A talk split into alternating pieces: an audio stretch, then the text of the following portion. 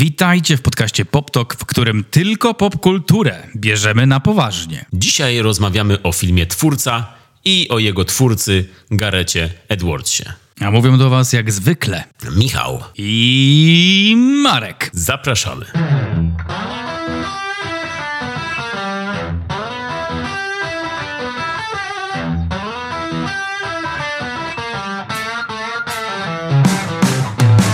Witajcie w 95. odcinku podcastu Pop Talk. Już niedługo pojawi się odcinek jubileuszowy, 100. Z tej okazji będziemy organizować sesję Q&A. Wy zadajecie pytania, my na nie odpowiadamy. Aby to zrobić, zachęcamy was, żebyście wysłali maila na totalnybrakkultury@gmail.com. To właśnie tam będziemy szukać waszych pytań i wybierać te najlepsze. Chyba że będą 3, wtedy wszystkie.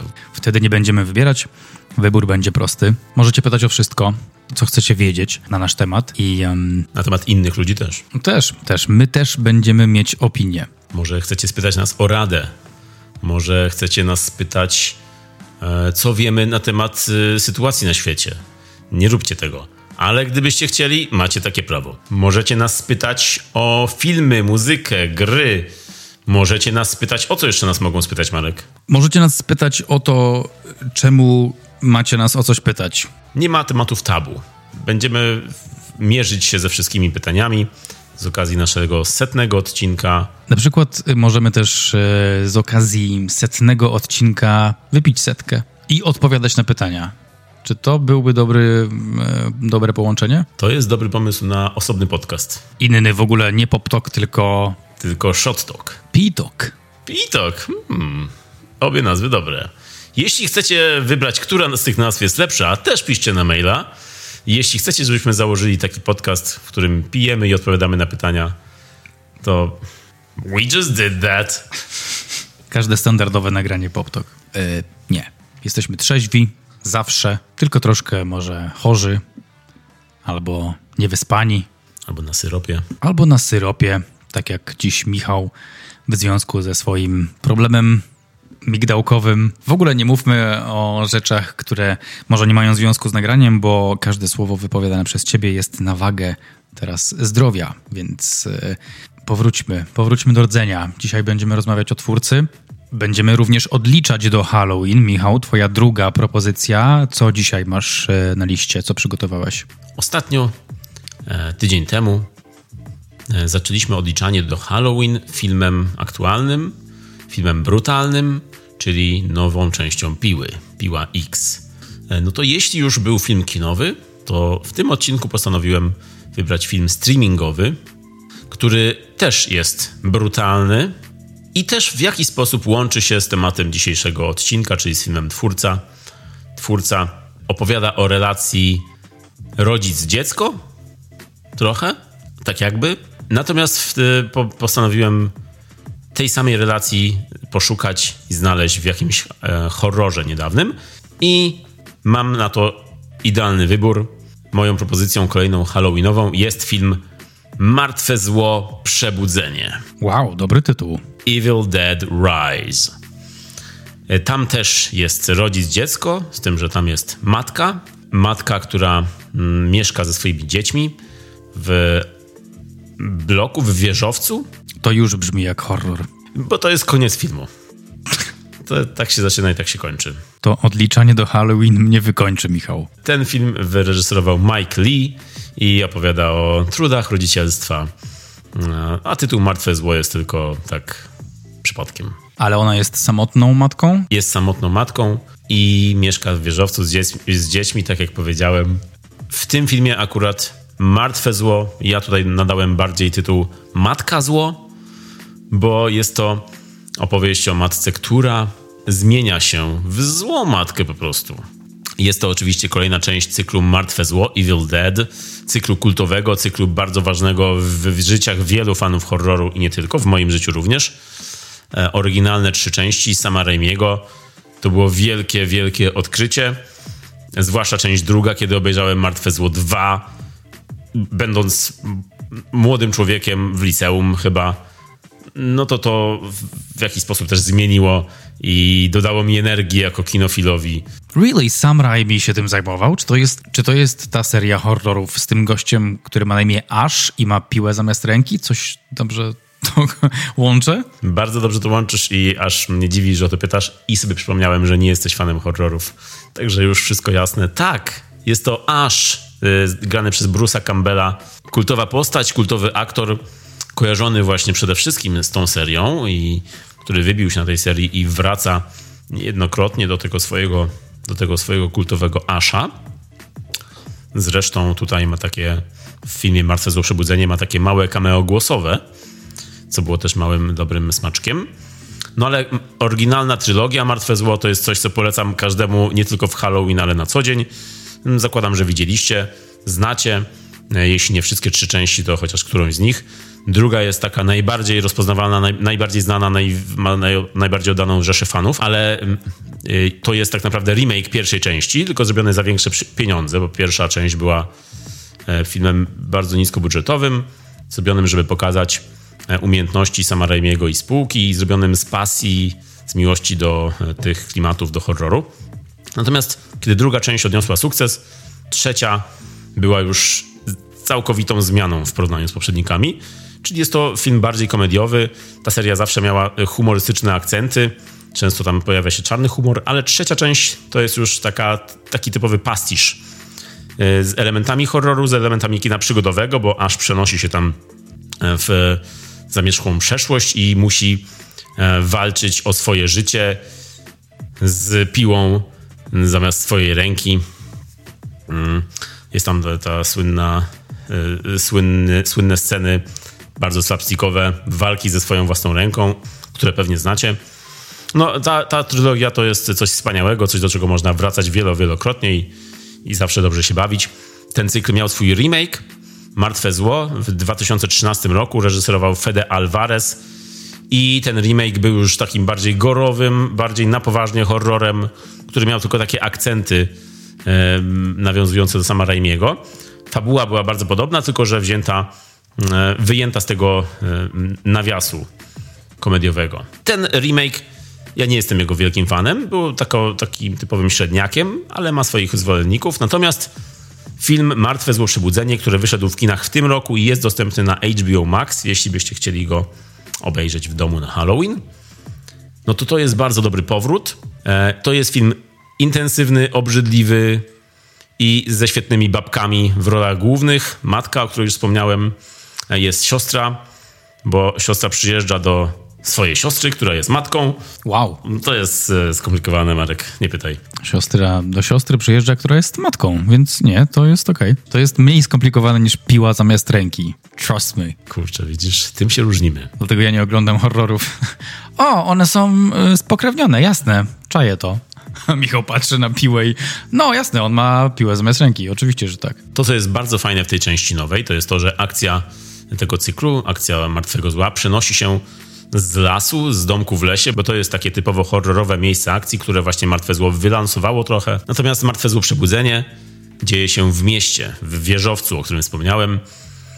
I to jest bardzo dobra zmiana, bo w mieście, w którym się to rozgrywa, ma miejsce trzęsienie ziemi, przez które ożywa Necronomicon, czyli ta księga umarłych, znana z poprzednich części serii. I oczywiście wydostają się demony. Demony opanowują budynek i matka z dziećmi i z siostrą swoją zostają zamknięte w tym mieszkaniu, na tym piętrze, nie mogą się wydostać i muszą walczyć. Ta walka jest naprawdę brutalna, obrzydliwa, pełna niedozwolonych chwytów, pełna krwi, wypadających oczu i innych części ciała.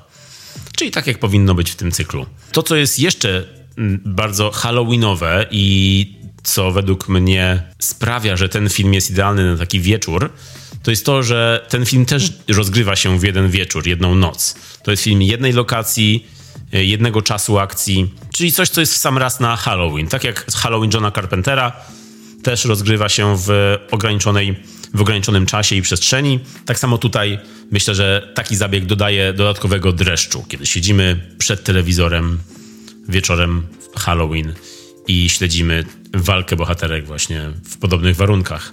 No ja kiedy oglądałem ten film w kinie, to było naprawdę bardzo dobre doznanie. Nie spodziewałem się, że będzie to tak dobry powrót tej marki, tej serii.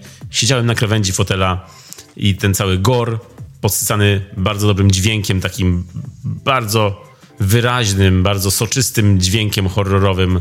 Jest to film atrakcyjny dla fanów horroru, ale taki, który idzie w kierunki bardzo nieprzyjemne, bo tam obserwujemy walkę dzieci ze swoją matką. Ta matka jest opętana i chce zabić te dzieci. Więc rzeczy, których nie chciałbyś na co dzień doświadczyć, są tam przedstawione w taki sposób, jakbyś nie chciał, żeby one się działy właśnie. Marek, tobie nie polecam może, ale jeśli ktoś lubi takie doznania, Martwe Zło Przebudzenie będzie dla was, myślę, że wspaniałym przebudzeniem w halloweenowy wieczór.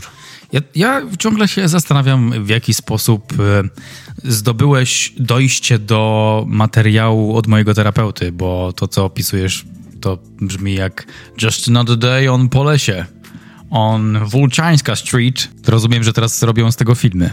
Czyli w twoim wydaniu to było takie Martwe Polesie. Też. Czyli Martwe Zło działo się w lesie, tutaj mamy Polesie. Wow.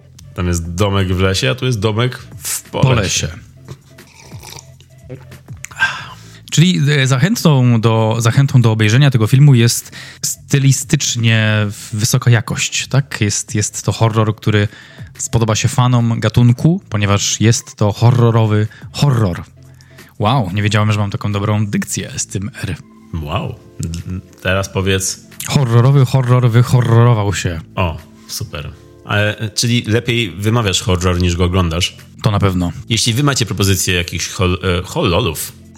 Wow! Widzisz, jestem na drugim biegunie twojej wymowy. Mamo, obejrzymy dziś horror. Matka Zło. Oczywiście, synku. To był Gruz... To był Gruz Wayne. To jest taka firma rozwożąca gruz w Łodzi. Gruz Wayne. To był głos Bruce'a Campbella oczywiście. To ja w trochę innym kierunku poszedłem. Ale wydaje mi się, że równie satysfakcjonującym. Gruz Wayne. Robisz remont? Urządzasz jaskinię? Masz tajemnicę? Lubisz nietoperze? Zabili ci rodziców? Gruz Wayne. Zadzwoń teraz. Dobrze, to przechodząc z jednych rodziców do kolejnych jakby rodziców, możemy zacząć mówić o filmie Twórca. Możemy zacząć mówić o rodzicach, o imionach Joshua i Maja. Swoją drogą Maja, bardzo ładne imię. A film wyreżyserował człowiek o trochę mniej ładnym imieniu, mianowicie Gareth Edwards. Taki ziomeczek, co jeszcze wyreżyserował Łotra 1 i Godzilla. Tak się czyta po angielsku. Godzilla to jest po polsku? Godzilla, right? Godzilla. 2014 rok, czyli ta nowsza Godzilla. Ta, która się przebudziła i niszczy świat, ale ratuje go też. It's complicated. Tak to zazwyczaj u Garetha Edwardsa. Może zacznijmy mówić o tym filmie, mówiąc o jego wink wink twórcy. Co tam masz, Michał, na temat Garetha Edwardsa? Gareth Edwards, brytyjski filmowiec, reżyser, który wybił się w 2010 roku filmem Strefa X. Oryginalny tytuł Monsters. Filmem niezależnym, który odniósł spory sukces jak na swoją niezależność, ponieważ na budżecie $500,000, czyli malutkim jak na te warunki, zarobił prawie 5 milionów. Nie jest to duża kwota. To jest porównywalnie bardzo duża kwota. Jak na te warunki, jak na ten film i tych twórców nieznanych, to rzeczywiście była to duża kwota i był to tak spory sukces, że ten film miał nawet swój sequel, Strefa X2, którego już Edwards nie reżyserował, ale oddał komuś innemu. Natomiast film ten był oryginalnym konceptem Edwardsa i oryginalnym filmem też, bo to był taki science fiction horror, który poruszał temat... Właściwie większość filmów Edwardsa porusza podobne tematy, czyli mamy tutaj pewną inwazję potworów, które w filmie wyglądają jak jakieś wielkie ośmiornice, i pośród tej inwazji, która jest filmowana z poziomu z ziemi, to jest też kolejny z z stałych motywów Edwardsa, czyli filmowanie takie z ręki, z poziomu ziemi, z oczu człowieka, to ta zagłada, ta inwazja jest przedstawiona z perspektywy dwójki bohaterów, mężczyzny i kobiety, którzy muszą przedostać się przez właśnie tę tytułową strefę X. On musi ją eskortować, tam potwory atakują, grasują. I wbrew temu, co słychać, nie jest to taki typowy film science fiction horror, bo więcej jest scen gadanych, więcej jest road trip movie niż tego horroru i science fiction. Potwory się pojawiają, ale nie tak często. Nie ma tutaj epatowania tą grozą, czy też stworami jakimiś. Tylko bardziej czuć to zagrożenie, czuć wędrówkę, a w finale też to zmienia się w pewien rodzaj takiego zakazanego romansu, czy bardziej dramatu, czegoś, czego byśmy się nie spodziewali po tym tytule. I film jest dobry, jak dla mnie taki 7/10, oglądałem go już jakiś czas temu, ale na pewno zwraca uwagę, właśnie już wtedy zwrócił uwagę na Garetha Edwardsa jako reżysera, bo było to naprawdę nietuzinkowe potraktowanie tego tematu i przede wszystkim było to bardzo tanie potraktowanie tematu, który wyglądał dosyć drogo, ale przez to, jak był nakręcony, był oszczędny. Edwards jest ogólnie oszczędnym reżyserem, bo potrafi wydać mało pieniędzy, robiąc duży efekt. Zanim zrobił film Monsters, Edwards zaczynał tworząc efekty specjalne do filmów i wszedł w biznes tych efektów, chcąc reżyserować. Taki miał zamiar, ale jednak utknął na tym etapie i przez 10 lat robił efekty do programów dokumentalnych, do seriali, do brytyjskiej telewizji. Nie były to znane tytuły, takie coś jak Perfect Disaster czy Heroes and Villains, czyli po prostu seriale dokumentalne. W 2008 roku wziął udział w konkursie filmowym, takim znanym na całym świecie, w konkursie 48-Hour Film Challenge, czyli wyzwanie zrobienia filmu w 48 godzin. Kręcił w Londynie i ten konkurs, brytyjską jego wersję, prawdopodobnie wygrał. Wygrał swoim filmem krótkometrażowym Factory Farmed i dzięki temu dostał możliwość zrealizowania właśnie swojego debiutu, czyli filmu Strefa X. Natomiast po tym filmie zwrócił na siebie uwagę Hollywood, przede wszystkim właśnie swoją wydajnością, bo podczas pracy, oprócz dwójki aktorów, która jest cały czas na ekranie, ekipa składała się tylko z 5 osób, co było niesamowite jak na efekt, który było widać na ekranie. I właśnie po filmie Strefa X powierzono mu realizację filmu Godzilla. Godzilla? Godzilla. Gajaka, gajaka! To był Chris Tucker z filmu Godziny Szczytu. Pamiętasz ten moment, jak rozmawiał z Jackiem Chanem i imitował japońską ludność uciekającą przed Godzillą? Teraz już przypomniało mi się, o czym mówisz, tak. Nie kojarzyłem, ale teraz pamiętam scenę. Nie pamiętałem dialogu, ale pamiętam scenę. Film Godzilla był oczywiście ogromnym sukcesem. Natomiast dla mnie osobiście jest to film niezły, 6/10.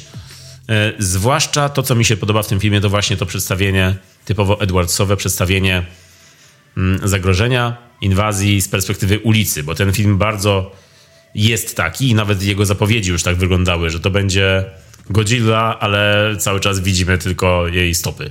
Ale Peja jest tam, bo jest z perspektywy ulicy. Dużo rapują ogólnie, stoją przy takich beczkach z ogniem i grzeją się tam i... Ciemno już zgasły wszystkie światła. Ciemno już, Godzilla nadchodzi, głucha. Duża bardziej. Duża, ale może głucha też, nie wiem. Głucha też nigdy nie wiem właściwie. Widziałeś jej uszy? Właściwie to? Ja nie. Właściwie to nie wiem, czy badała kiedyś słuch, czy nie. Nikt z tego nie wie. Tego nikt się nie odważył poruszyć. Czekaj, sprawdzam, czy Godzilla ma uszy. Poczekaj. Na pewno ma uszy, no co ty, no. No i patrz, nie ma uszu, ma tylko takie dziurki obok oczu. A co to są te dziurki obok oczu niby? No nie wiem, ale na pewno nie uszy. A co? Strzela? No normalnie uszy, no tak jak ty czy ja, nie ma takich. Ona wygląda jak T-Rex, a T-Rex nie ma uszu. Nie no, jak nie ma? A gdzie ma uszy? No co myślisz, nie słyszy swoich ofiar? Inwazja z perspektywy ulicy, czyli wszyscy ludzie widzą tylko nogi Godzilli i żeby więcej zobaczyć, to muszą podnieść wysoko głowę. I tak się dzieje w tym filmie, że cały czas widzimy albo nogi, albo podbródek Godzilli. Godzilla była ciekawym potraktowaniem tego tematu. Było to całkowite przeciwieństwo Godzilli z 98, Rolanda Emmericha, które było takim typowo amerykańskim widowiskiem, blockbusterem z jak największą ilością zniszczenia i spadających helikopterów wybuchających, a Godzilla była w wersji fit, bardziej jak T-Rex. I Matthew Broderick tam grał, tak? Dobrze pamiętam? I Jean Reno. Jean Reno, a tak, rzeczywiście. Poszli w cień. Nie mówię, że przez Godzillę, ale być może. Godzilla jest duża, więc cień też duży. Godzilla odniosła sukces, więc Gareth Edwards dostał kolejny angaż, a jego kolejnym filmem są Gwiezdne Wojny, czyli Łotr 1, Gwiezdne Wojny Historie, 2016 rok. Ja nie wiedziałem, że coś będzie w ogóle do opowiadania na temat Edwardsa, a tutaj się okazuje, że he's going places. He's been places, bo rzeczywiście zaczynając w 2010 takim niskobudżetowym filmem bardzo szybko przeszedł do takich wielkich widowisk jak Godzilla czy Gwiezdne Wojny. No to jest tempo ekspresowe. W 6 lat od tworzenia efektów specjalnych przeszedł do reżyserowania takiego wielkiego filmu, jednego z najdroższych filmów wszechczasów i jednego z najlepiej zarabiających filmów wszechczasów. No i Gwiezdne Wojny, czyli Łotr 1, Rogue One, to był moment dla niego słodko-gorzki, bo był to wielki sukces, ale był to też film, przy którym było wiele, wiele problemów realizacyjnych. Nie jest potwierdzone, ile procent filmu jest stworzone przez Edwardsa, ale wiemy, że były dokrętki, bo studio było niezadowolone z efektu i zatrudniono kolejnego filmowca, Tonego Gilroya, który dopisał trochę scen w scenariuszu i był jednym z reżyserów zatrudnionych do dokrętek. Podobno Gilroy miał większą wtedy władzę na planie, a Gareth Edwards był takim, który tylko nadzorował wtedy te dokrętki. Czyli tutaj nie do końca wiadomo, czy studio nie było zadowolone z pracy Edwardsa i postanowili trochę ją poprawić i dopiero finalny efekt poprawiony wpuścili do kin, czy też Edwards miał jakiś udział w tych scenach dokręcanych. On twierdzi, że wersja, którą widzimy w kinach,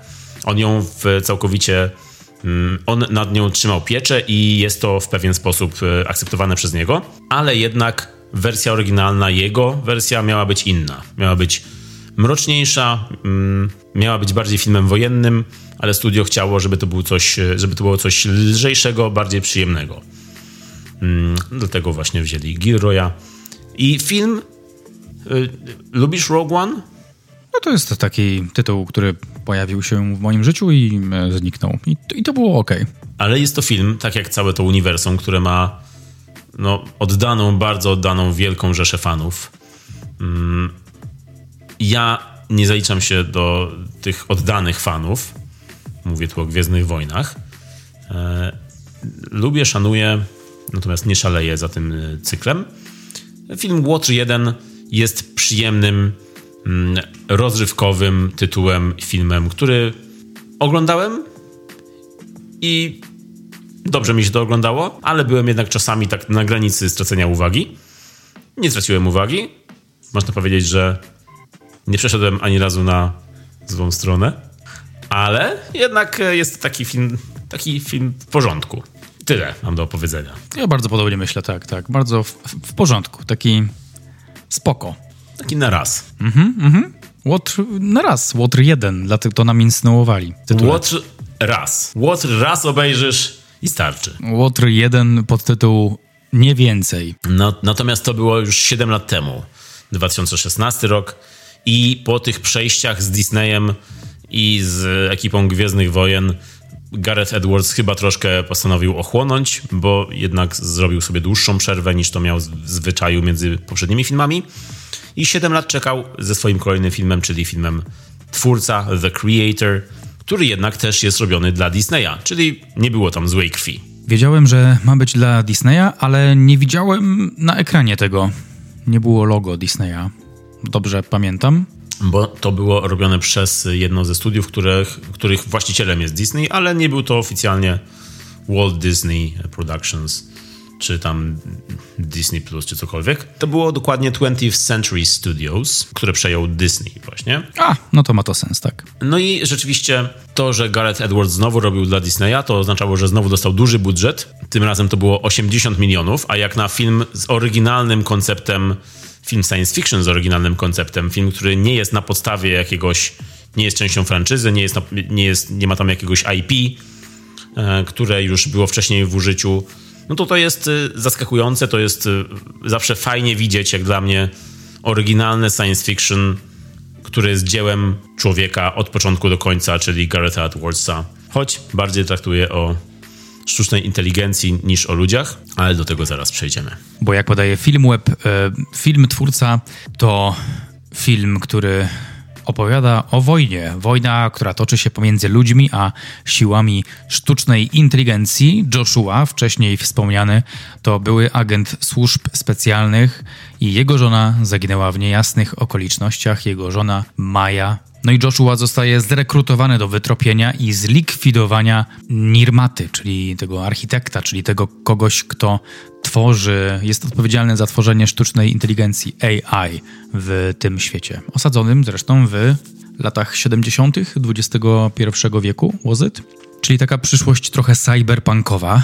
Nirmata to potężna osoba, której szuka rząd amerykański, ponieważ w przeszłości co zrzucano na sztuczną inteligencję, w Los Angeles doszło do poważnej jądrowej eksplozji, w której zginęło wielu, wielu ludzi i teraz USA ma beef z Nirmatą. No i szukamy wraz z Joshuą tej Nirmaty, tego Nirmaty, tego kogoś, kto jest potencjalnie za to odpowiedzialny. Pomaga im w tym, oprócz amerykańskich konkwistadorów, również potężny statek kosmiczny o nazwie Nomada, który by the way zrobił na mnie ogromne wrażenie. W ogóle wizualki w tym filmie to jest bardzo wysoka jakość, top one wyborów i wrażeń, jakie dostarcza. No i jest tutaj dużo symboli, dużo takich inspiracji, rzeczy, które można wrzucić w kontekst tej opowieści i będą one nadal miały sens. Skojarzyło ci się z jakimiś opowieściami znanymi ludzkości? Oglądając ten film miałem cały czas takie wrażenie, że jest to trochę połączenie Awatara z filmem Złote Dziecko z Eddie Murphy. O proszę, ciekawe. To te dwa filmy, dwa tytuły odbijały się w mojej głowie. Choć tak naprawdę Złote Dziecko pewnie dlatego, że jest to tak film bardziej z dzieciństwa. Ale tutaj Edwards cytuje inspiracje dalsze, czyli z lat 70. i film japoński Samotny wilk i szczenie, Lone Wolf and Cub. Wow, bardzo fajnie, muszę to obejrzeć. Film klasyczny, film, do którego wielu w tego typu historiach się właśnie odwołuje, ale jednak dla mnie to był właśnie Awatar i Złote Dziecko. To w skrócie to był taki mój skrót. Bardzo fajnie to brzmi razem. Awatar i Złote Dziecko w kinach. A dla ciebie? Z czym tobie się kojarzyło? Oprócz The Obvious One, czyli Biblia, to widziałem w tym cyberpunk, historię cyberpunka odrobinkę. Just a little bit. Elaboruj. No ja tutaj oczywiście cyberpunk to jest też taka cała dziedzina opowieści i historii, to jest rodzaj świata, tak jak steampunk. Cyberpunk to pewna wersja świata, jakaś wizja przyszłości, w której wszystko jest zdigitalizowane, nawet ludzie. Jest to połączenie biologii i zaawansowanej technologii, wszczepów, chipów, sztucznej inteligencji właśnie, bardzo ogromnej ilości japońskich albo takich azjatyckich wpływów. To też widzieliśmy w tym filmie, że istnieje coś takiego jak Nowa Azja, co ma oczywiście sens, patrząc na pewien geopolityczny trend. Mam na myśli Chiny, które rosną w siłę i tą gospodarkę, która się u nich szalenie szybko rozwija, i tę zachodnią gospodarkę, która już trochę powoli odchodzi, właściwie zwalnia. Bardzo. Samej historii cyberpunka takiej growej nie widziałem w tej opowieści, natomiast silny wpływ był po prostu tego świata, tej wersji świata, wersji przyszłości, czyli cyberpunkowej. I to u mnie działało bardzo na plus. W grze Cyberpunk 2077 gramy V, czyli taką postacią, to może być płeć obojętna, ale jako ta postać zostajemy nosicielami chipu, który jest uszkodzony i ten chip zawiera konstrukt duszy innej osoby. Tą osobą jest Johnny Silverhand, czyli Keanu Reeves. No i on nam towarzyszy na każdym kroku, jak realizujemy fabułę w Cyberpunku.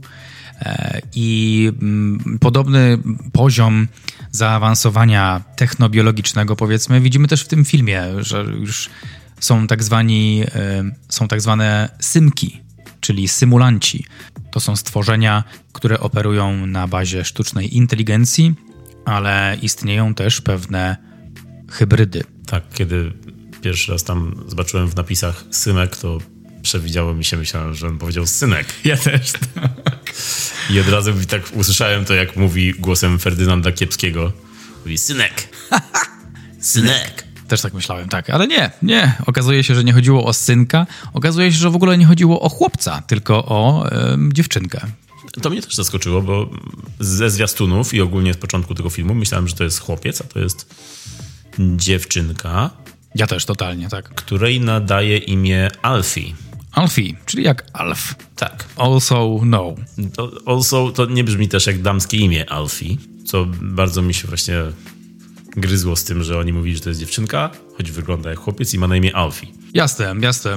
Ciekawe, że nie wrzucili tego w taką bardzo współczesną narrację i powiedzmy taki trend, który pojawia się w filmach, czyli takiej maksymalnej poprawności politycznej i nie poszli po prostu w kierunku, że ta osoba się nie definiuje jako jedna z płci, ale definiowała się i definiowali to dziecko bardzo wyraźnie jako dziewczynkę. Tak, no i to mnie się to podobało, że to poszło w ten sposób, że to był Joshua, który jest ojcem i to była jakby córka, figura córki, którą musi chronić, musi się nią opiekować. I to, że ta Alfie była też tak nie do końca definiowalna, to właściwie też na plus trochę działało, bo nie było to jakoś bezpośrednio zaadresowane, ale to, że ta elastyczność odbioru jego płci, jej w tym momencie, no to zgrywa nam się z tym, że jest to sztuczna inteligencja, że jest to robot, który ma jednak jakąś swego rodzaju duszę. Ty powiedziałeś o Cyberpunku, że tobie się skojarzyło. Mnie też kojarzył się ten film z kinem wojennym.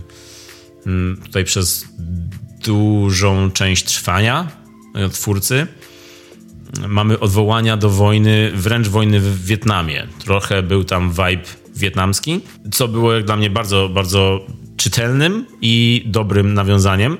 Zwłaszcza, że sceny, w których widzimy roboty płynące na łódkach i z tymi karabinami, sobie tak siedzą, palą papierosa te roboty, czy cokolwiek odpoczywają na tych płynących łodziach, bardzo kojarzyły mi się z Czasem Apokalipsy. I Gareth Edwards też wymienia Czas Apokalipsy jako jedną ze swoich inspiracji, co widać w tych momentach. Ale samo też potraktowanie robotów i sztucznej inteligencji jest tutaj bardzo ciekawe i dosyć osobliwe. Zwłaszcza jak na dzisiejsze czasy, bo sztuczna inteligencja jest tu przedstawiona z początku jako wrogowie, czyli ci, którzy doprowadzili do zagłady. Jednak Joshua, kiedy musi chronić Alfie i musi ją przetransportować i początkowo do ludzi, którzy chcą ją zabrać robotom, ponieważ wiedzą, że jest to pewnego rodzaju broń. I oni chcą ją zniszczyć, on ma pomóc w tym i przetransportować Alfie w ręce ludzi. Natomiast w trakcie trwania filmu poznajemy Alfie bliżej, poznajemy sytuację robotów, dostajemy pełny obraz tego wszystkiego i widzimy, że nie jest to czarne i białe, że roboty też nie są do końca złe, a ludzie nie są do końca dobrzy. Tak, dostajemy kilka różnych obrazów tej sztucznej inteligencji. Nie jest to tylko jedna wersja, czyli AI jest złe. Nawet pojawili się mnisi, którzy byli symkami, a w sumie tak docelowo myśląc, to jest chyba taka domena ludzka, duchowość, a jednak AI była też osadzona w takim kontekście, czyli sztuczna inteligencja, która eksploruje też świat duchowy. No i to była też taka debata wokół tego, czy to jest właśnie, że Czy coś czuje ten robot, czy coś, czy myśli, czy czuje, czy odczuwa, czy to jest po prostu oprogramowanie, jak to często nazywano w tym filmie, i które się wyłącza jak telewizor. Taka debata też tam się pojawia. Tak, i zresztą to, że te roboty często mają zachowania bardzo ludzkie i swoimi zachowaniami wręcz często na ekranie przypominały, czy też nie różniły się od swoich ludzkich partnerów ekranowych. A nawet przewyższały, można powiedzieć, poziomem empatii i motywacją do uczestniczenia w tym konflikcie zbrojnym. No bo jedni chcieli drugich zniszczyć, a ci drudzy myśleli o tym, żeby wygrać, aby mieć spokój, ale nie żeby niszczyć drugą osobę. Ta dyskusja wokół AI, która dzisiaj ma przecież dosyć negatywne konotacje, bo przecież jesteśmy w trakcie strajku aktorów, już strajk scenarzystów jest zakończony, ale tutaj w dużym stopniu opierało się to o to też o wykorzystywanie ich pracy przez sztuczną inteligencję. I ogólnie sztuczna inteligencja jest dzisiaj często wymieniana w kontekście takim, że może nam zabrać pracę, może być wrogiem, czy też może mieć ogólnie dużo złych efektów na nas i na świat. Natomiast w tym filmie ona jest przedstawiana jako coś dobrego raczej. Jako roboty, sztuczna inteligencja jest czymś być może niezrozumiałym, ale w swoim rdzeniu dobrym. Co być może Edwards nie trafił w najlepszy czas na potraktowanie tego tematu w ten sposób, ale też z drugiej strony Edwards od samego początku tworzenia filmów ma gdzieś ten motyw. I nie zrozumcie mnie źle, nie chodzi mi o to, że ma gdzieś ten motyw, tylko gdzieś w jego filmach zawsze ten motyw się przewija. To, że ci, których postrzegamy jako wrogowie, czy też jako zło, nie do końca muszą tacy być. To chodzi bardziej o kwestię postrzegania. I w jego scenariuszach też często pojawia się moment, kiedy poznajemy wroga, zdajemy sobie sprawę, że ma w sobie coś więcej, a my sami jesteśmy dla tych wrogów często zagrożeniem. Czyli po prostu mówi o niezrozumiałych istotach, o outsiderach w ten sposób chcę powiedzieć. Zresztą jego słowami, cytat, współczuje potworom w filmach i tutaj wymienia na przykład E.T. wśród tych potworów filmowych, które były niezrozumiałe. Taki łagodny przykład potwora, powiedziałbym. Zresztą Godzilla też jest takim potworem, który on przedstawił w ten sposób. No tak, między E.T. a Godzillą zdecydowanie jest kilka pięter różnicy. Kto wygra? Zależy w co. Nie wiem, czy trafił źle czasowo z tym tematem. Może na pewno, jeśli próbował odpowiedzieć na pytanie, czym jest AI i czym zawsze będzie, to na pewno kiepski timing, bo nikt tego nie wie. To się rozwija bardzo dynamicznie, ale się jeszcze rozwija. Natomiast jako propozycję do dalszego zastanawiania się lub budowania świadomości wokół AI, myślę, że bardzo fajne wyczucie czasu. No teraz w dobie czatu GPT i wszystkich zmian, wszystkich narzędzi, które wprowadzą zmiany w różnych branżach, myślę, że to dobra propozycja ekranowa. Ja też tak myślę. Ja też uważam, że zawsze pokazanie drugiej strony też jest dobre i w ten sposób rzeczywiście myśląc, to on trafił dobrze, ale z drugiej strony myślę, że widzowie nie są do końca przekonani co do tego, nie są gotowi, zwłaszcza, że duża część ludzi w tym momencie trochę wypowiada się negatywnie, boi się tego, gdzie to wszystko idzie i kiedy widzą wizję taką, że spokojnie AI jest dobre, to ludzie są źli, mogą to źle odebrać widzowie. Zresztą samo to, że film słabo zarabia, został słabo przyjęty przez widzów, może być w jakiś sposób powiązane. Ale tak jak mówisz, rzeczywiście też się zgadzam, lubię ten ferment w tym, że on pokazuje drugą stronę, mówi nam, zastanówcie się, być może nie jest to tak, jak myślicie. To jest zawsze dobre podejście, żeby zasiać jakieś ziarno niepewności. No właśnie, to jest ciekawe, co mówisz, bo jak ja oglądałem ten film, to on mi się tak nie podobał. Natomiast z tego względu, że wydaje mi się, że to była bardzo cukierkowa powieść i tak sobie myślę, że może Edwards chciał wziąć jakiś poważny temat, AI, to nadchodzi, i chciał go dostarczyć poprzez bardzo prostą, znaną, archetypiczną historię, pełną miłości, pełną uczucia i człowieczeństwa. I może chciał to tak stworzyć z tego coś takiego, co będzie lekkostrawne dla większości widzów. Ale jestem zdziwiony, że w większości odbiór jest raczej negatywny. Być może dlatego, że scenariuszowo ta opowieść jest dosyć stereotypowa i potraktowana właśnie Samo to, że ten film mi się skojarzył z Avatarem, który przecież jest bardzo odtwórczy i który też fabularnie nie jest, nie powala, no to twórca też fabularnie nie powala i odnosi się do wielu motywów, które dobrze znamy. Fabułę możemy przewidzieć. Ja tutaj w żaden sposób ten film mnie nie zaskoczył. Jak oglądałem go, to mogłem raczej dojść po kolei do tego, co będzie. Miałem to samo zupełnie. Ten film zero zaskoczenia. Nawet trochę mi przeszkadzało, że jest tam, że jest tak płasko. Po prostu jest płasko. Jest wizualnie wow. Po prostu siedziałem wlepione oczy w ekran, wbity w fotel, bez wytchnienia. Wizualna uczta. Nieustanne tiramisu. Ale fabularnie, bro, no można by zamknąć w jednym zdaniu, kocham cię. That's it, that's all you need. I wystarczy się troszkę złożyć ręce w geście modlenia się. Natomiast tak jako propozycja też nowego rodzaju legendy, czyli no, ludzkość jest w kluczowym momencie, jest wojna między AI a ludźmi i nagle powstaje pewnego rodzaju taka biblijna przypowieść. Jest Joshua i Maja i oni spodziewają się dziecka, ale some stuff happens i potem pojawia się dziecko. Dziecko w formie takiego, w takiej mesjanistycznej roli właściwie.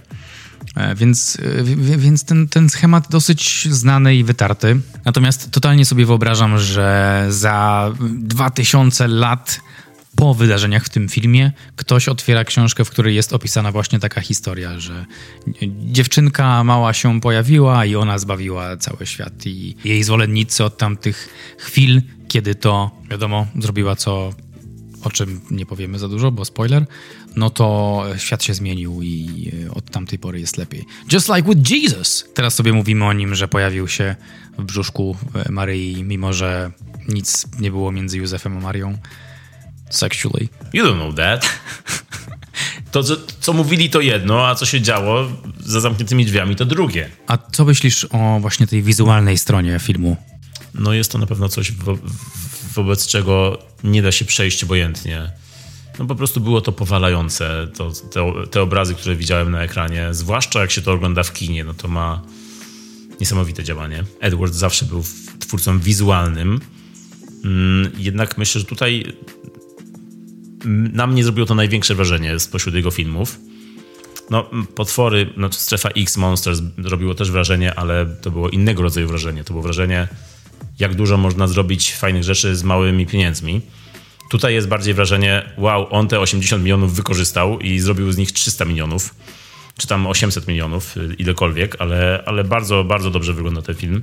To, że tutaj roboty i statki kosmiczne wyglądają naturalnie, tak jakby się widział obok człowieka. To nie jest takie typowo marvelowe CGI, które od razu widzisz, że to jest CGI. No właśnie nie. Jest to takie bezszwowe połączenie filmu z CGI. No i właśnie to, o czym powiedziałem wcześniej, czyli to, że te roboty zachowują się tak bardzo ludzko, no to jest wielkie osiągnięcie filmowe, CGI-owe. Zresztą Edwards opowiada w wywiadach, że ten efekt stworzył w ten sposób, że aktorom na planie nie mówił, kto z nich jest robotem, kto jest sztuczną inteligencją, kto jest człowiekiem w filmie, ponieważ chciał, żeby każdy zachowywał się naturalnie, bo gdyby powiedział aktorowi, że okej, jesteś robotem, no to od razu zachowanie byłoby inne. Tutaj od razu Master Luke.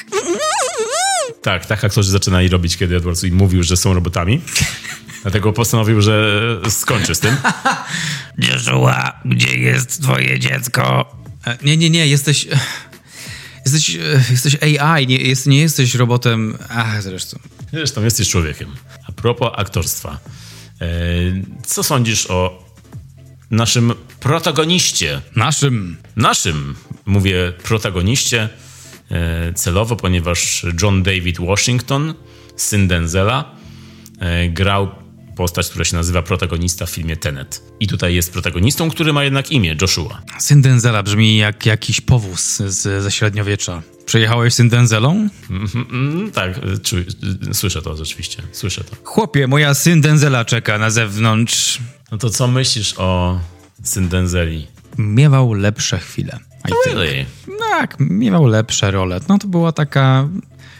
To znaczy dla mnie, widza, była to prosta rola. Tam nic dużo się nie działo.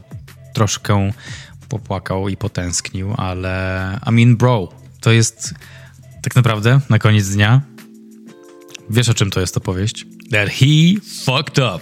Mówisz o twórcy, o filmie? No to jest taka redempcyjna opowieść chłopa, który dał ciała ogólnie. Ogólnie to jest to, przecież... Który przyjechał syn Denzelą. Tylko jeśli by powiedział prawdę na początku, to by w ogóle nie było filmu. Only if. Ale nie powiedział prawdy, więc Maja się wkurzyła i wcale jej się nie dziwię.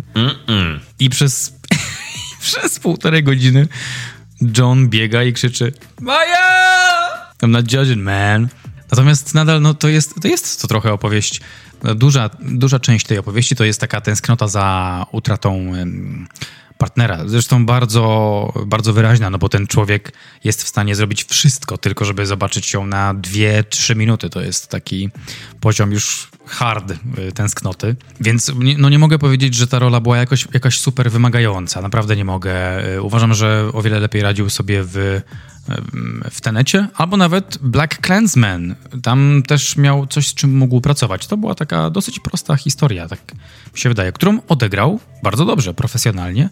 Natomiast no, nie zostanie ze mną ten film i ta rola. John David Washington to jest ciekawy aktor, ciekawy przypadek kariery, która jakimś cudem nie chce do końca wystartować tak, jak powinna. Tak jakbyśmy myśleli, że on będzie drugim Denzelem, w końcu dosłownie jest drugim Denzelem, jest jego synem. Jest dosłownie drugim Denzelem. Jest, ma na trzecie imię Denzel. Junior, nie wiem. W każdym razie, no tak, zaczynał zresztą, pierwsze role swoje grał u boku taty, bo w filmach Denzela w latach 90., w filmie W bagnie Los Angeles, chyba w Malcolm X też zagrał jakiegoś chłopca. Także pojawiał się przy Denzelu. Później miał przerwę, nie szedł w ślady ojca, bo wybrał karierę futbolisty. On był futbolistą amerykańskim. Grał w drużynie St. Louis Rams oraz Sacramento Mountain Lions. I kiedy skończył swoją karierę futbolisty, dopiero później wrócił do myśli o karierze aktorskiej. Także zaczął swoje pierwsze role dosyć późno, jak na takie korzenie, bo dopiero w 2017 roku jego pierwsza taka poważniejsza rola się pojawiła w filmie Love Beats Rhymes i 2018 to jest jego duża rola, czyli właśnie Black Klansman, jego najlepsza rola do tej pory. Taka pierwsza duża i najlepsza.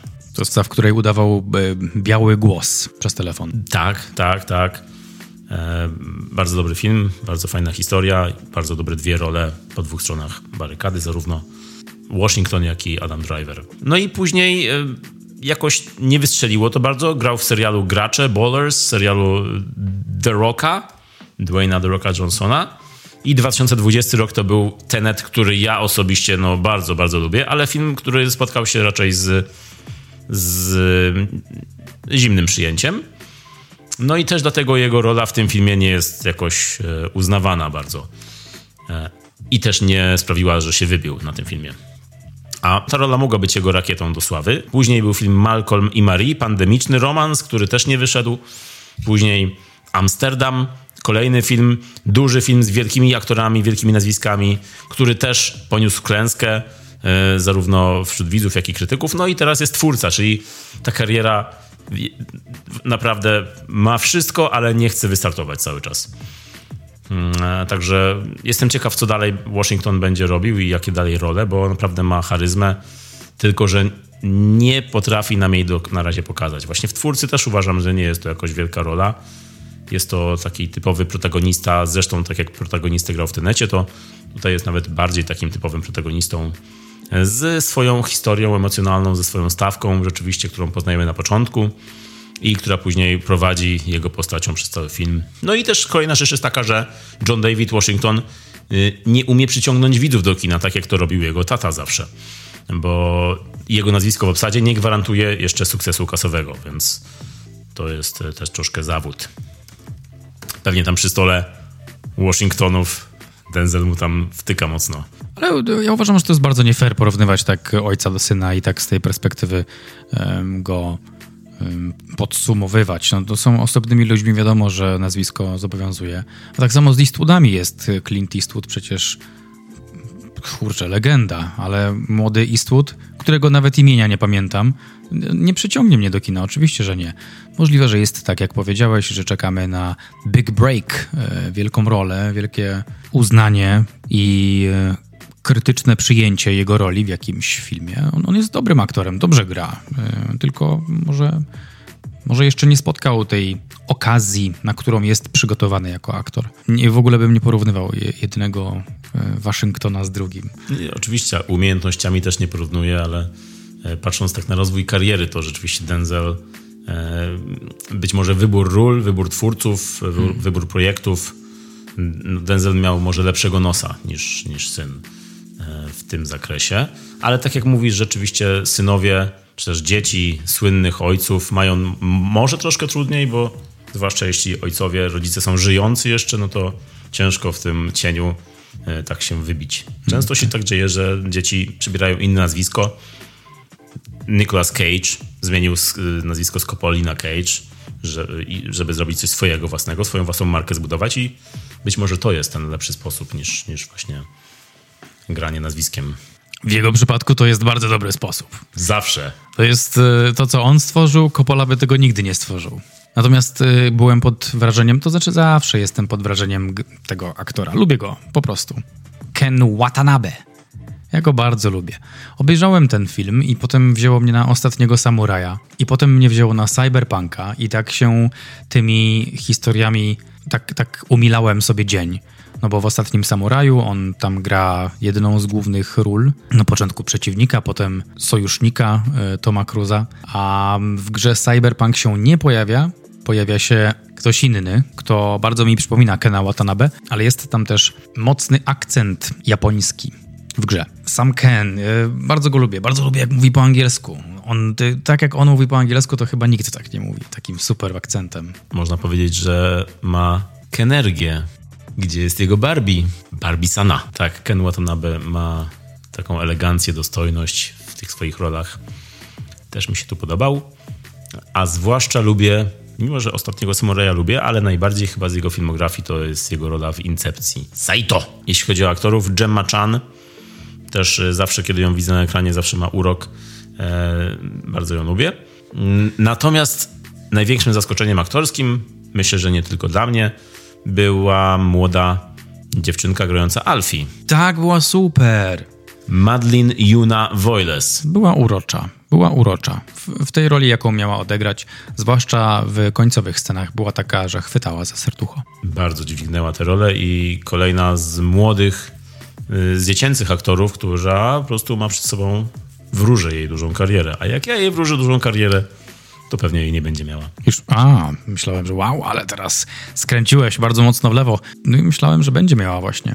Nie, no będzie, oczywiście, takiej wróże. Może Madeleine z Johnem Washingtonem to będzie taka następna Dakota Fanning z Denzelem Washingtonem. I to mówi ten, który przed chwilą mówił, żeby nie porównywać ojca z synem. Nie, to są całkowicie dwie inne kariery, ale być może... To jestem ja, Marek Szczepański, osoba pełna przeciwności. Jak każdy człowiek i robot. Zauważyłem też, że w tym filmie są rzeczy, których nie widziałem wcześniej w sci-fi. Which is. Pierwsza rzecz to był ten samobójczy robot. Robot samobójca. Taki kamikadze, tak? Tak, kamikadze. I to był bardzo fajny motyw, zwłaszcza w tym kontekście filmu, który traktuje o AI. To był dobry pomysł. I w ogóle ten najazd tych wielkich czołgów, statków na tą wioskę, które wyglądały jak właśnie wojna w Wietnamie, z tym, że połączona z Awatarem, no to były te mega masywne maszyny, w skrócie memamy. Wow. Mega masywne maszyny. Okej. Okay. My. Oficjalny skrót. No to było coś wielkiego. I to chyba były takie moje wizualne... No i jeszcze ten statek kosmiczny, ten... Nomada. Wow. Także to, co jest na plus w tym filmie, mimo tych minusów, też, które wymieniliśmy, to są właśnie rzeczy, które Edwards ewidentnie sam wymyślił i to są pomysły, które zbierał i tutaj je wrzucił w ten film i działają bardzo dobrze. Czy miałeś jakąś swoją ulubioną scenę lub ulubiony motyw w tym filmie?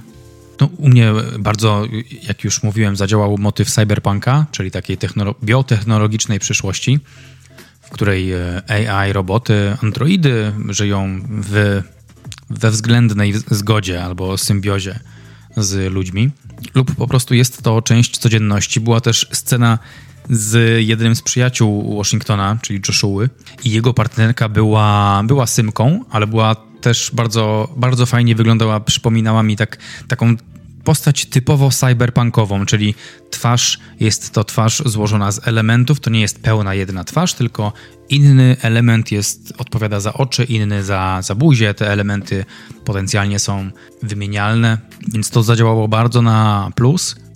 No i wizualnie, czy ulubiona scena. Sceny z Nomadą były szalenie świetne. Scena w kosmosie, jak już tam Washington na tych rakietach wisi, to też było dobrze zrobione po prostu, wizualnie, jakościowo. Bardzo zgadzam się z tym, co mówisz odnośnie wjazdu do wioski, bo to tworzyło taki niepokój. Nie wiedzieliśmy, co za chwilę zobaczymy. Drzewa się rozchylały, coś tam się niszczyło w oddali, po czym z pełną mocą wjeżdża ogromny czołg, jakaś machina mordu i to też robiło wrażenie. Ogólnie wizualnie to, co epickie i duże w tym filmie robiło bardzo duże wrażenie. I wydaje mi się, że trochę odciągało uwagę od fabuły, czyli czy to ma sens? Takich pytań na przykład. Na uwagę też jeszcze zasługujemy się zwiastun tego filmu, który mnie kupił i sprawił, że chciałem zobaczyć ten film, zwłaszcza podłożenie muzyki. Tam było Sing for the Moment, Aerosmith. To był bardzo chwytliwy zwiastun. W ogóle ta muzyka taka odstająca w zwiastunach od filmów, to jest ostatnio coś, co widzę, twórcy zwiastunów robią częściej i to bardzo dobrze działa. Tutaj twórca i Sing for the Moment, a jeszcze równocześnie był zwiastun Piły X, który miał podłożony utwór The Air That I Breathe. Taki stary utwór, który był taki spokojny, taki mellow bardzo i bardzo był w kontraście z tym, co było na ekranie. No, to jest dobry zabieg ostatnio zwiastunowy. To odnośnie jeszcze muzyki, to pojawił się świetny utwór Radiohead, Pyramid Song to chyba jest? Nie, Everything in its Right Place. W momencie, w jednym z momentów, w których ruszają tym helikopterem swoim, udają się na miejsce misji. I ten utwór wjeżdża i to bardzo pasowało do tego momentu w filmie. Super, super wykorzystanie utworu. I jeszcze odnośnie muzyki. Muzykę w tym filmie robił Hans Zimmer. Oh, really? I to były takie zimmerowskie, dudniące wielkie dźwięki, co dobrze grało oczywiście z obrazem. Ale ciekawostka taka jest jedna. Fun fact. Gareth Edwards chciał, żeby oryginalnie muzykę w tym filmie zrobiło AI. Poprosił sztuczną inteligencję o zrobienie soundtracka do filmu i tak się stało. Z tym, że w zaleceniach dla sztucznej inteligencji było, żeby to był soundtrack w stylu Hansa Zimmera. I AI zrobiło taki soundtrack, Edwards puścił go Zimmerowi, a Zimmer powiedział, że to takie 7/10 i lepiej może zrobi sam ten soundtrack. Także jest to dobry sposób, żeby kupić Hansa Zimmera do kolejnego projektu, w razie czego. Tak, zabaw się z ego tej osoby. Czyli okej, mamy pomysł na film, to może zadzwonimy do Nolana i powiemy, bo wysłaliśmy w czacie GPT i taki film wyszedł, to zrobimy go po prostu. You know what? To był Michael Caine. Tangerines. A wiesz, co by Chris Nolan powiedział w tym momencie? Myślę, że powiedziałby podsumowanko. Dokładnie tak. Gareth Edwards lubi opowiadać tę samą historię po raz kolejny, czyli historię niezrozumianych istot, które bierzemy za zagrożenie, a sami w jakiś sposób jesteśmy dla nich zagrożeniem. Była Strefa X, była Godzilla, był Łotr 1. To są podobne historie, chociaż ewidentnie historie nie są jego specjalnością, bo scenariusze są trochę stereotypowe, schematyczne, przewidywalne. Natomiast zawsze jego filmy bronią się stroną wizualną. Zresztą on sam ma background w wizualiach, bo w efektach cyfrowych i on tej cyfrowości też zawsze broni.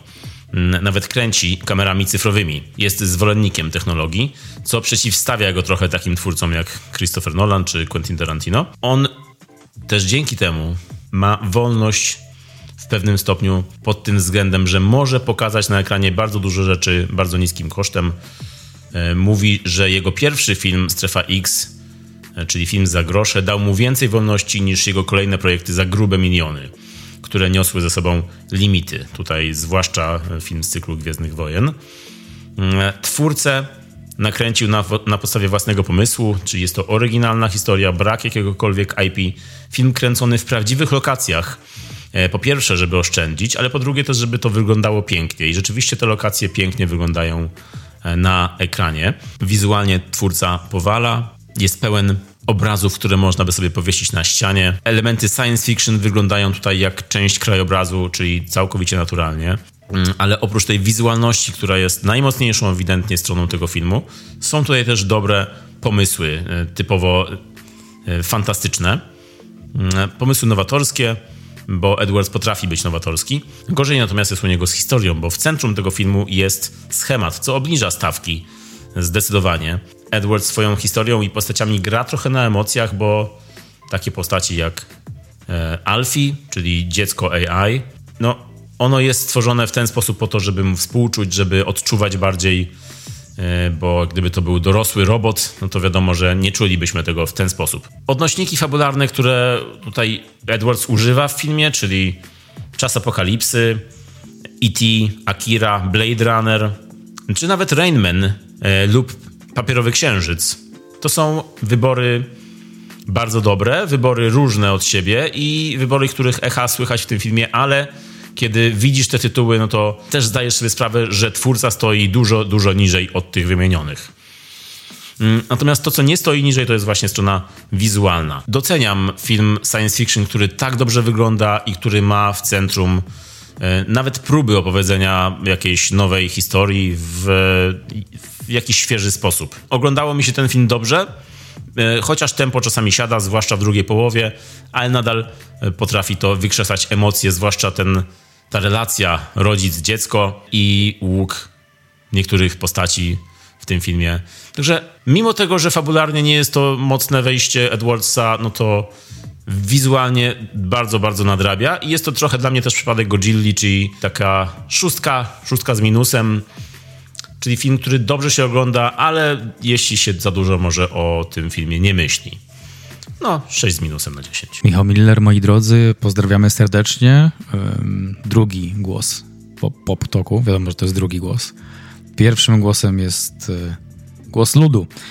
A teraz przechodząc do mojego podsumowanka właściwie, chciałem powiedzieć po pierwsze, że zgadzam się z moim poprzednikiem, obecnym tutaj, patrzącym na mnie również. Ostatnio CD Projekt Red, a właściwie CD Projekt Red, wypuściło DLC-ka do gry Cyberpunk o nazwie Widmo Wolności. W tym samym dniu właściwie wyszedł ten film. Wyszedł film Twórca, 26 września. Światowa premiera, mówię o światowej, bo w Polsce 29 Twórca wszedł do kin. Obie historie osadzone w świecie, w takiej wersji świata cyberpunkowej. Myślę, że mogę to powiedzieć, że twórca też tam gdzieś się znajdował. Nawet miały podobne motywy, bo zarówno w grze, a właściwie w całej grze, jak i w tym filmie, w twórcy, chodzi o wolność. Chodzi o wolność ludu robotycznego. Chodzi o wolność sztucznej inteligencji. Podtytuł gry Cyberpunk nazywa się obecnie Widmo Wolności. W twórcy to widmo też się przewijało. Przyszłość w ogóle, tak mi się wydaje, to taki chyba powszechny, uniwersalny motyw, w którym często traktuje się o wolności. Right? Mamy Orwella, który napisał o 1984 roku Zero wolności. Mamy Nowy wspaniały świat, zero wolności, pełna kontrola.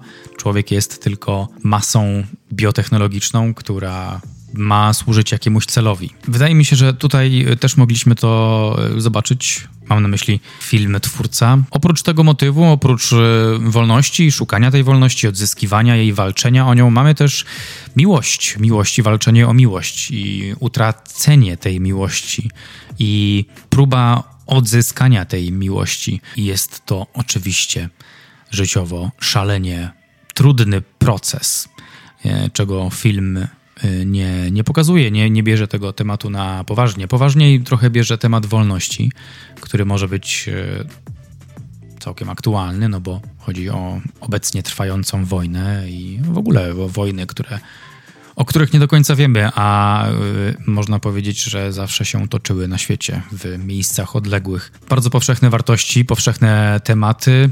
Twórca pokazuje nam, według mnie, powierzchowną wersję tych wartości, tych tematów, tego rodzaju doświadczeń, taką disneyowską wersję. Może się czasem wydawać, że te wydarzenia są troszkę nadmuchane, są trochę sztuczne, trochę napompowane tym ładunkiem emocjonalnym i tak sobie myślałem potem, czy no właśnie twórcy nie chcą w filmie Twórca stworzyć kilka takich rozpraszaczy, żebyśmy nie musieli się zastanawiać nad tym, czy ta fabuła ma sens, czy ta Alfie rozwija się w jakiś sensowny sposób. Ja osobiście nie czułem, żeby Alfie, czyli tej dziewczynce, coś zagrażało, mimo że film trochę i rola Washingtona polegała na tym, żeby chronić ją, ale ona sobie radziła świetnie.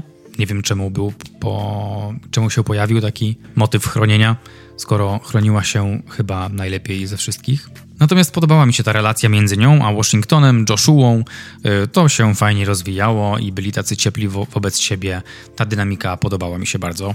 Allison Janney miała tutaj chyba imitować takich konkwistadorów kowbojów, co wparowują na obce ziemię i zabierają co chcą.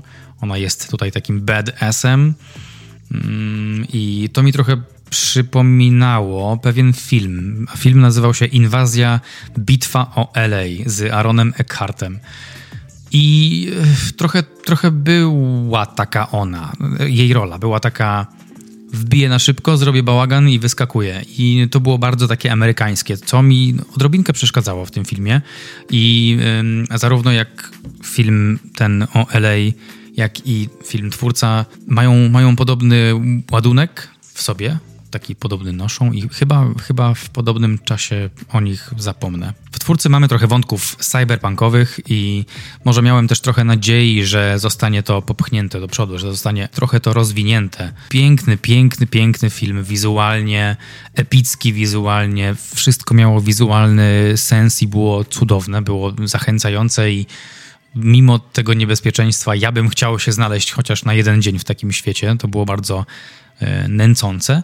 Natomiast scenariuszowo spory mech.